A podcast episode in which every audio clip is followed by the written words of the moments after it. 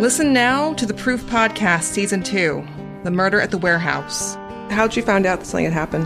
My mom called me and said, Lori, the police found a body and they're pretty sure it's Renee. Right, up, right away, you thought Right Jake. away. In my head already, I thought it was Jake. Season 2 of Proof is available now, wherever you get your podcasts. I don't think that they arrested the right people. It's about time somebody's trying to do something. This is a CBC podcast.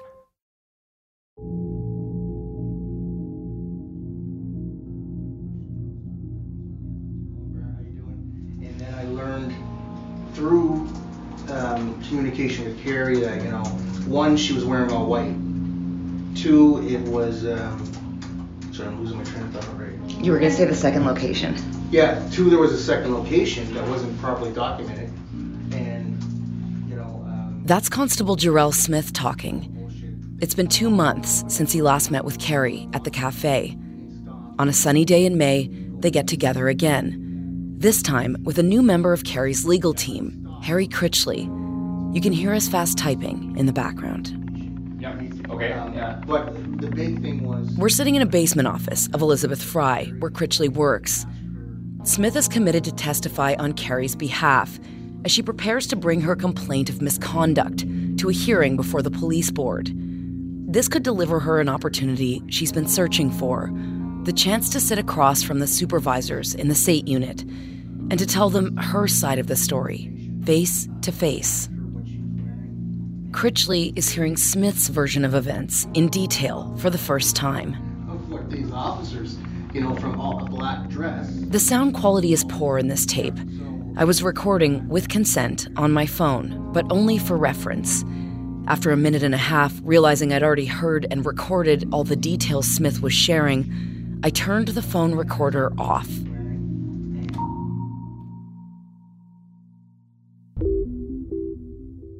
This will be the last time, Carrie says, she and Smith would meet as friends and allies. The next time she will see him will be in a courtroom. But instead of sitting beside her as she thought he would, Smith will be sitting on the side of the man accused and charged in Carrie's rape. I'm Maggie Rahr, and this is Carrie Low versus Episode 5 Unstoppable.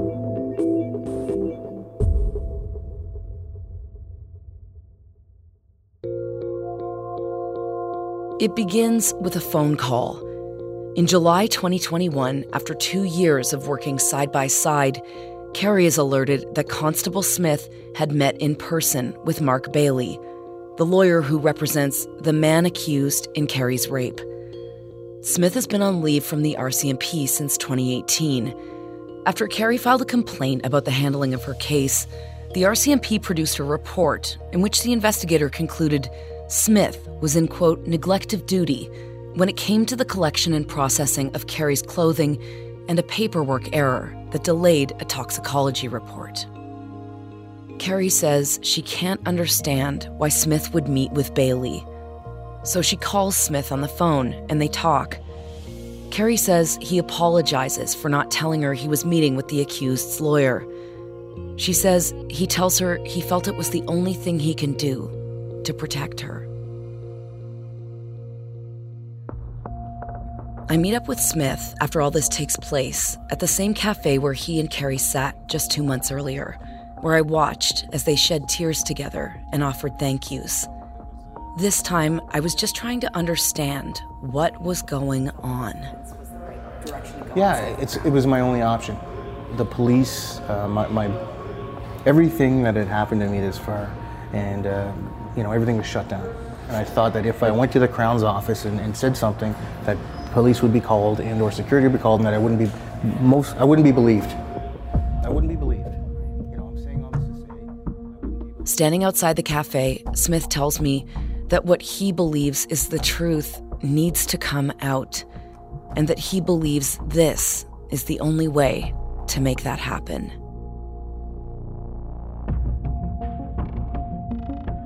Later that afternoon, I receive a flurry of texts from Smith. He writes that he doesn't want to participate in the podcast anymore and that he will no longer speak with Carrie. Smith's communications with defense lawyer Mark Bailey lead to another development in Carrie Low's case.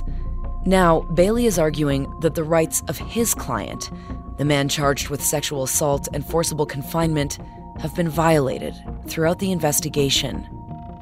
What we know is that Bailey intends to use what Smith has shared with him to mount a charter challenge.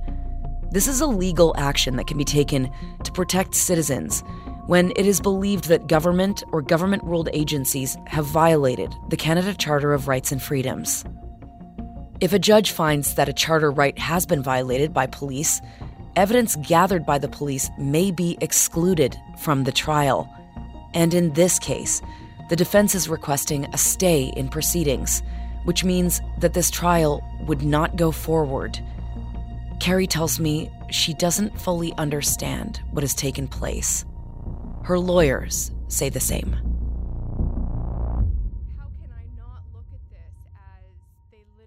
In July, Carrie Low attends criminal court with her legal advocates.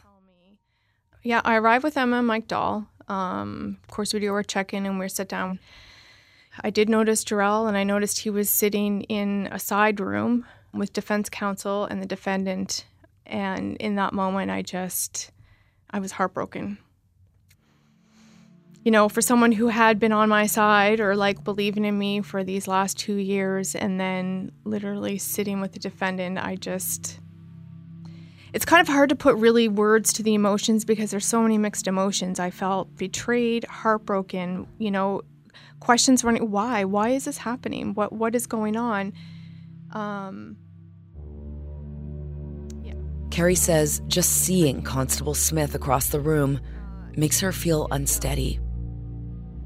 Almost like a panic attack starting. So it's like heat shooting from the bottom of my feet to the top of my head. And I was just, you know, chest closing in, hard to breathe.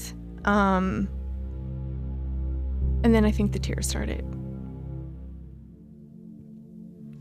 I was obviously nervous, not sure what was really going to happen in court. Just feeling confused, didn't have answers, didn't know what really was happening. Carrie tells me she hopes to learn more about the proposed charter challenge that the accused's lawyer is set to bring forth. But instead, nothing is submitted in court.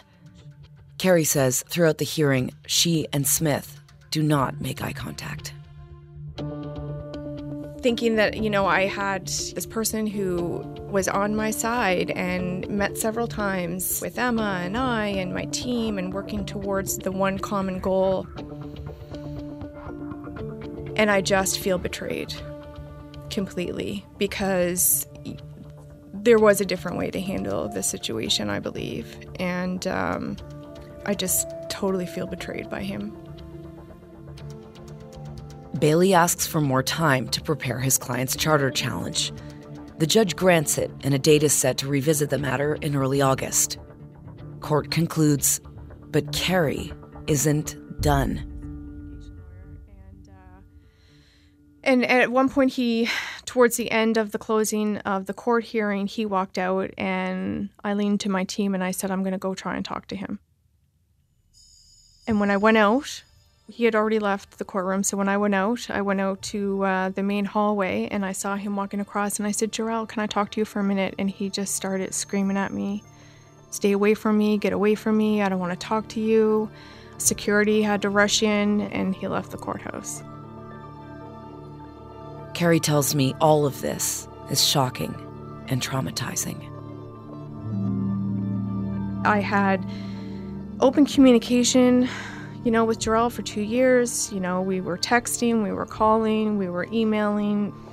From day one, said he was with me all the way, and just to have that communication cut off and just not understanding why and uh, looking for answers was really difficult because he had been so, you know, what I thought very transparent with me. Anytime I had a question, I could reach out and he would tell me. We sat down and we talked about our harms through this whole thing together, our vulnerabilities, our anxieties, our fears. it's just so hard to put into words that feeling of not knowing, not understanding, not having not having his words to say, you know what, Carrie, I'm doing this. so it's it's difficult, yeah. Emma Halpern says she too is left with many questions. I don't know. I don't understand it entirely. It is absolutely clear that the harm it has caused Carrie is, is undeniable. None of us have had a chance to really understand or talk to him. This isn't the first time since I began reporting on this story. A lawyer involved has said to me, This never happens. Now Halpern is echoing that statement again. Every aspect of this situation has been unprecedented. And in fact, all the lawyers involved throughout the process have that is a theme.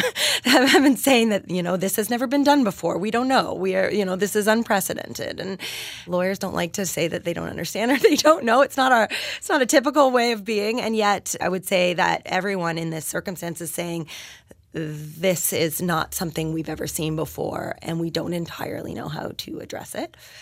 Um, uh, Meanwhile, the criminal trial is on hold. So I feel again I've been victimized by a police officer who literally has taken it to his own advantage and not even thinking about how I would feel about it or even consider working with me and my legal team and how we address any concerns or issues he had had or whatnot. So again, I feel like, you know, it, it's been traumatic for me to deal with because, you know, the control's gone again for me. Carrie's face is expressionless. She looks as if she is physically weighted down. In more than two years of working on this story, I've never seen her like this. This is a criminal trial, and this person, for me, should stand trial, and whatever the outcome is, the outcome is. And for someone to come in and try and hijack this whole process is. I, I, I don't have words. I really, I guess, at the end of the day, don't have words to describe how hurtful it is. So, for me, it's been traumatic because it's, I mean, I didn't leave my house for nine days.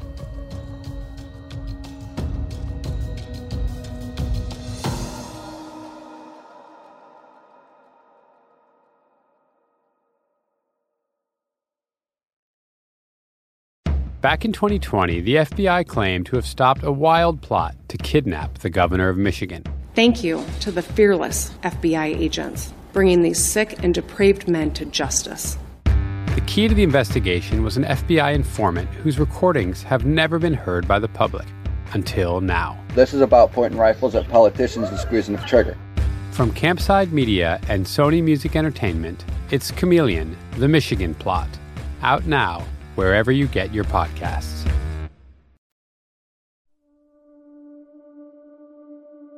On the 1st of September, I'm at CBC in Halifax, recording tape for previous episodes, when a producer walks into the studio. He tells me he's just received an email and a call from the Nova Scotia Public Prosecution Service. They say that there's a publication ban in Carrie Low's case this means no one can identify Carrie or share details of the case that could identify her. Even Carrie herself is prohibited from talking about her story publicly unless she hides her identity. I called the court several times throughout my reporting, specifically in the summer, to ask if any such documents had been filed. I was told there were none.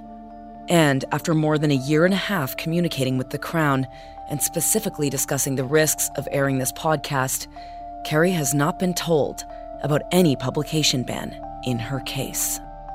I was the one to tell her the news. When I got the call from you on September 1st, the day before court, to say, hey, like, you know, CBC just got an email and there's this letter from the prosecutor's office that there's this publication ban, it felt like the 11th hour. I knew this was coming out and just feeling like, what the hell? When I called the Crown, I very much disclosed how upset I was. And I said to the Crown, I said, you know what, you guys put this on, take it off. I don't want it. You have the power to put it on, you can take it off. And they refused and said, there's a process to follow here. And I said, what process is that? And they said, you'll have to, you know, get an attorney, you know, file an application and present it in court. And I said, in the September 2nd court date set for a hearing, in which defense lawyer Mark Bailey is expected to share more information about his client's charter challenge, Carrie decides to attend herself and asks the judge directly to have the publication ban on her identity removed. But Judge Theodore K. Tax declines to decide on Carrie's request that day, and the matter is put over to be resolved at a later date. After this, Carrie met in person with the Crown Emma Halpern and Harry Critchley were there with her. Together, the three of them describe a tense meeting. Carrie tells me that she asked the Crown why no one had ever alerted her to the existence of the publication ban. I met with them after and said, like, why didn't you tell me? And they were like, well, we just assumed you knew because you have a legal team. Publication bans can be imposed without the knowledge or consent of the victim. If the Crown opposes the lifting of a publication ban, even if the request comes from a survivor themselves, chances of a court lifting the ban are almost non existent. The Crown did not disclose their position. The Crown reminds Carrie in this meeting of the importance of securing her own legal representation. We have to remember in Canada that we didn't used to have publication bans, and it was. That's advocacy expert Sunny Marriner. She says publication bans were actually created to protect survivors of sexual assault. And advocates who fought hard to be able to ensure that there were publication bans that were brought in in Canada under that general umbrella that we call rape shield laws. And the reason for that was because survivors were experiencing that by having been a victim of a crime, they were also being made more vulnerable to both social stigma, legal stigma. They had a violation of their privacy rights. Releasing a name in court made survivors unwillingly the objects and recipients of that public scrutiny. So it was very much based on centering what the survivor wanted and the survivor's choice in terms of whether or not they wanted people to know that they'd survived sexual violence. Marriner says although the intent of publication bans from inception was to protect survivors and encourage people to report, she says the victims of sexual assault are often left out of the conversation entirely. Survivors generally, they're not even really informed or communicated with around publication bans.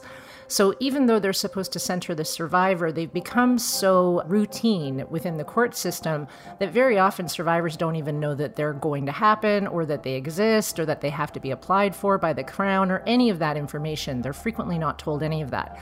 So often the publication ban is something that the survivor's just experiencing as opposed to something that they've specifically asked for.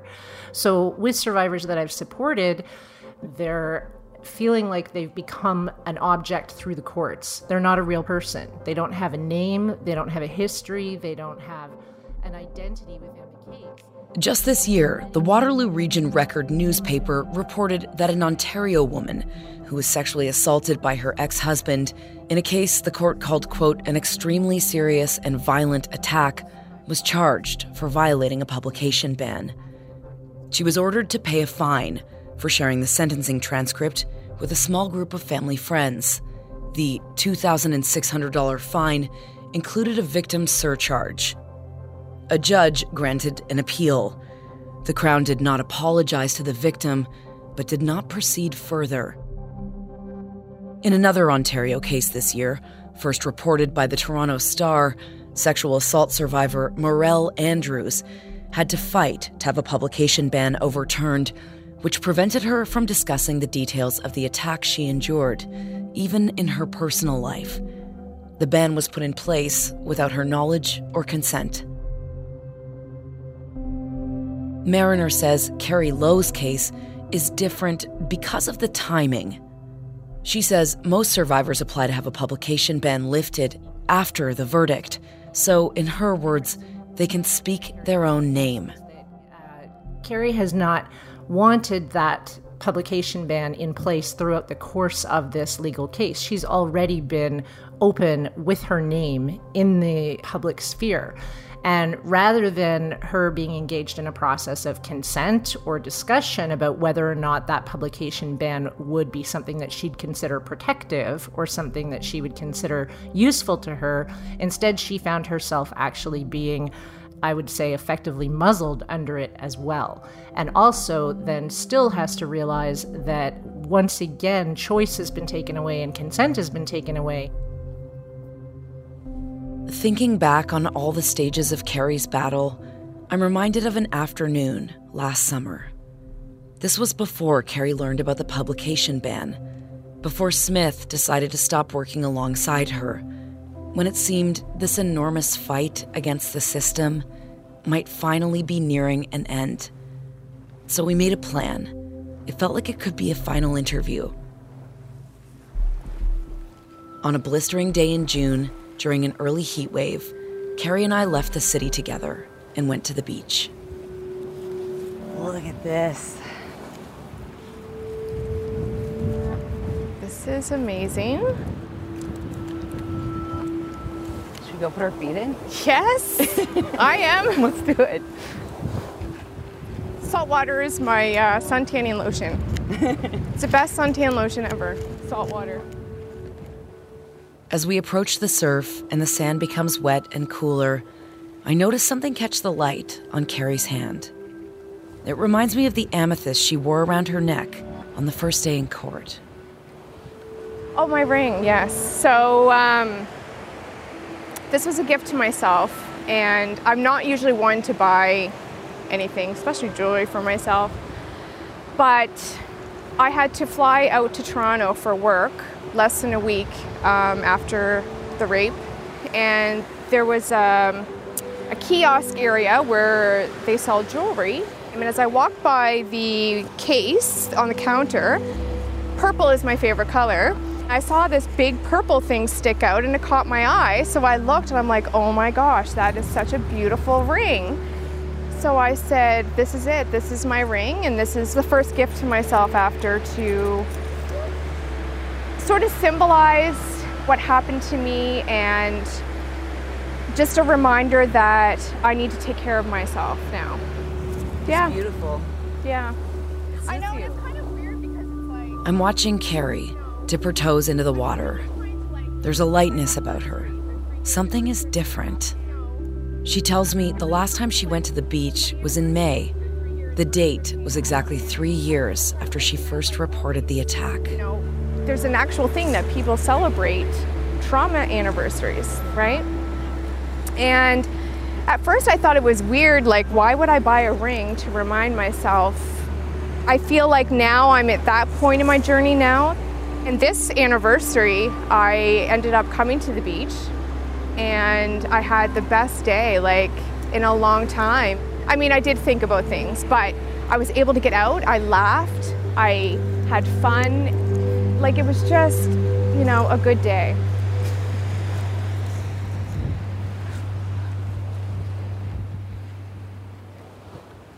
That summer day on the beach feels like another lifetime. I can only imagine what it feels like for Carrie.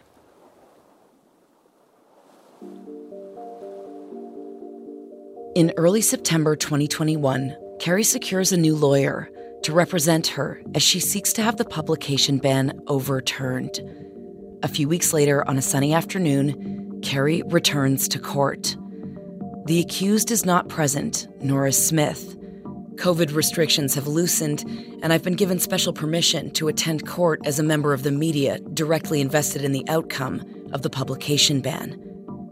Carrie sits down next to me on the bench in the courtroom. There are a number of matters ahead of hers on the docket today. Carrie seems to be steadying herself as she waits. She takes deep breaths. She looks straight ahead. When the matter of the accused arises, Carrie's new lawyer, Alex Embry, introduces himself to the judge and argues on Carrie's behalf. Embry tells Judge Tax that keeping a publication ban in place, one that is specifically meant to protect a victim, when the survivor herself does not want it is, quote, Kafkaesque and draconian. The Crown is present but not in person. They called into proceedings on the teleconference line. There is palpable tension in the courtroom. Everything becomes silent, and Carrie is sitting perfectly still next to me. Then, the judge asks the Crown what their position is. They announce they are in support of Carrie's request. Judge Tax tells the court if the Crown had not supported Carrie's wishes, he would not have come to his decision. But since they have, he announces, looking directly at Carrie Ms. Low, the ban is overturned. Carrie's shoulders lift and a smile beams across her face. Critchley puts his arm around her. This is a moment of relief. But only seconds later, Judge Tax turns the page resting in front of him and says, moving on to the matter of the calendar. The trial against the man accused in Carrie's case was supposed to happen in November of 2021, only a month away from this very date, as Carrie sits in the courtroom. She knew that when Smith went to the defense and they mounted an abusive process application, that in all likelihood, the trial would be delayed by a year. After a brief exchange between the Crown, the defense, and Judge Tax, he announces a date November 2023. Carrie's head falls into her hands. She is sitting next to me, crying. As we exit the court, several lawyers are congratulating Carrie on the lifting of the publication ban. But her eyes are wet. She looks distraught. She will now have to wait another two years before the trial.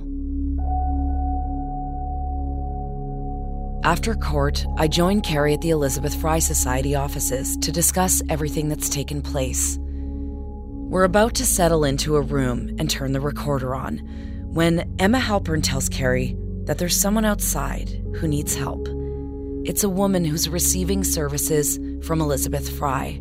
She's crying in her car in the parking lot.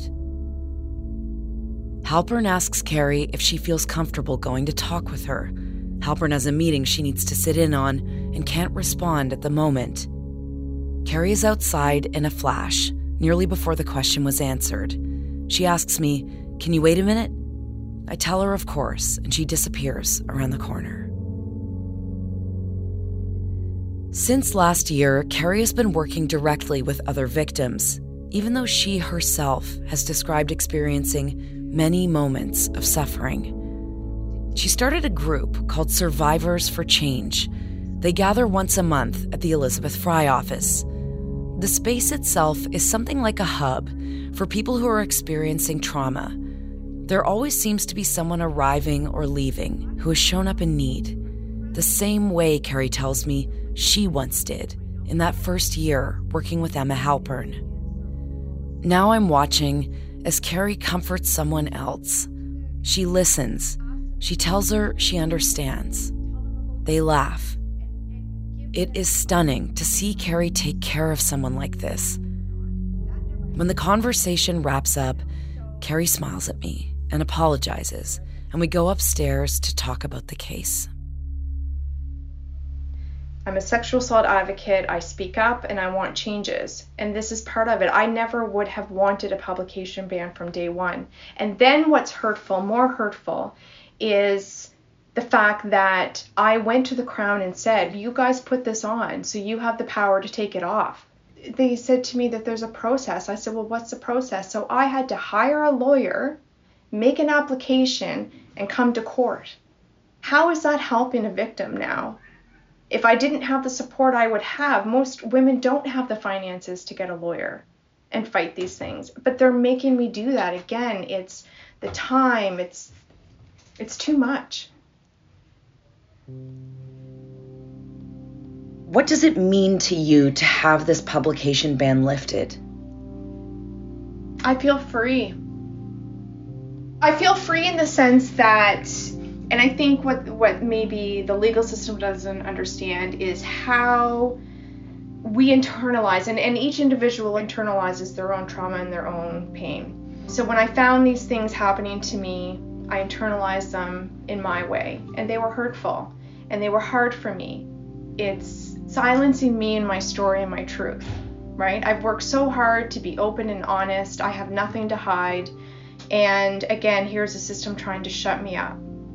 I've been silenced, I've been afraid to even say or tweet or do anything on social media. I've been afraid to talk to my support people. I've been afraid to say certain things in my peer support group because I've been afraid for three months that anything I said wrong or indirectly not right, that they're going to come after me and charge me. Like, that's another harm on me that I've had to work through.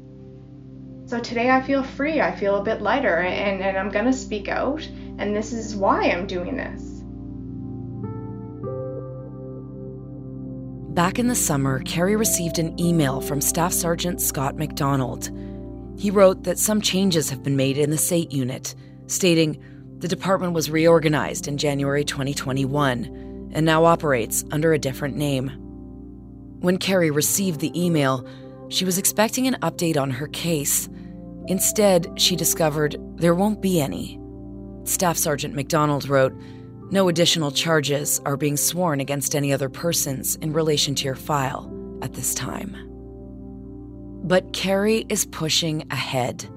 She's working as a researcher with the Elizabeth Fry Society. Her advocacy work with other organizations fighting gender based violence has led to invitations to speak on public panels and attend conferences.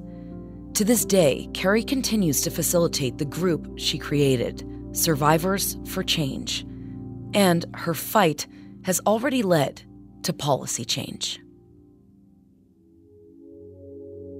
When I first reported on Carrie's story back in 2019, she was preparing to take her case to the Supreme Court of Nova Scotia. Her complaint of police misconduct to the Police Complaints Commissioner was refused at the point of filing because it did not fall within the six month statute of limitations. Since then, and notably before Justice Anne E. Smith made her ruling instructing the police to hear Carrie's complaint, the province of Nova Scotia made its own decision. The government unanimously agreed to extend the statute from six months to one year. Nova Scotia Attorney General Mark Furey told the media his decision was a direct result of Carrie Low's case. Quote, in this case, we've had a victim who has been very public and has advocated appropriately that the timeframes be changed. I think it's a reasonable request. The Nova Scotia Police Act was updated January 15th, 2021. Meanwhile, the trial of the one man facing charges in Carrie's case will likely not be held until November 2023. That means it'll be five and a half years since Carrie first reported the violent attack to police. Now, the police board hearing, which was once tentatively scheduled for December 2021, has been delayed, at a minimum, for years. The process, which Carrie has said she hoped would allow her to come face to face with supervisors in the SAIT unit, cannot take place until after criminal proceedings are complete. But Carrie's civil case is still alive. Timelines are unclear, and we may not know which specific officers will be named in the legal argument that police failed Carrie. But lawyer Mike Dull says the case is, quote, 100% a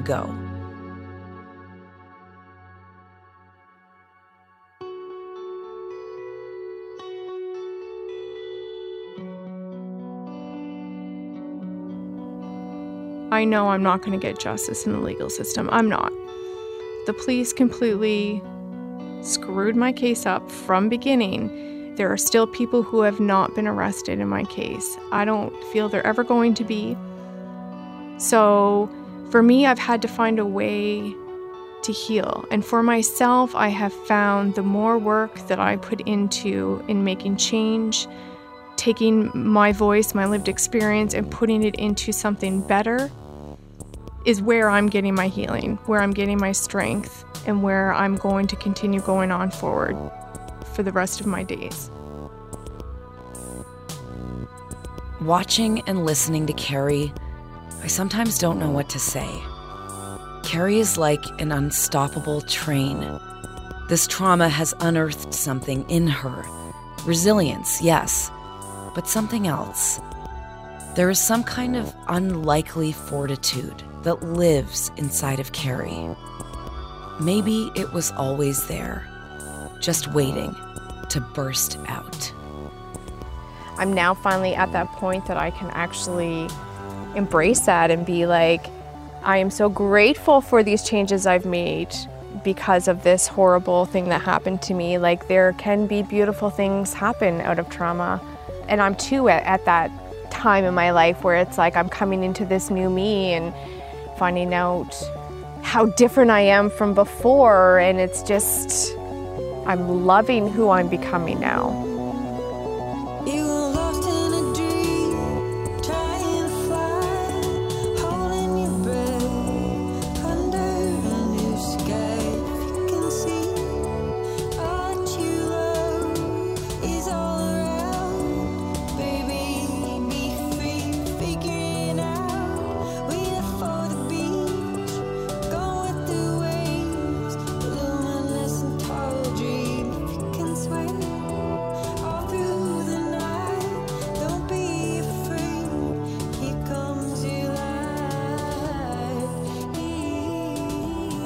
Series is produced by Janice Evans and Nancy Hunter and written by me, Maggie Rahr.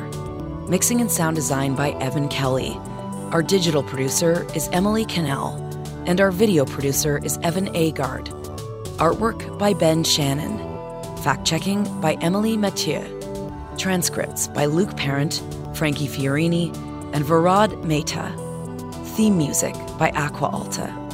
Special thanks to Ken McIntosh Andrew Leitow, Mike Trenchard, and the CBC Reference Library, as well as lawyers Stephanie Lapierre and Danielle Stone. Our senior producer is Chris Oke, and the executive producer of CBC Podcasts is Arif Noorani.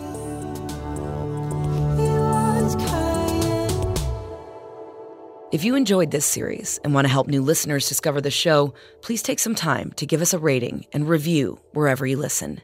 You can also find us on Facebook, Twitter, and Instagram at CBC Podcasts.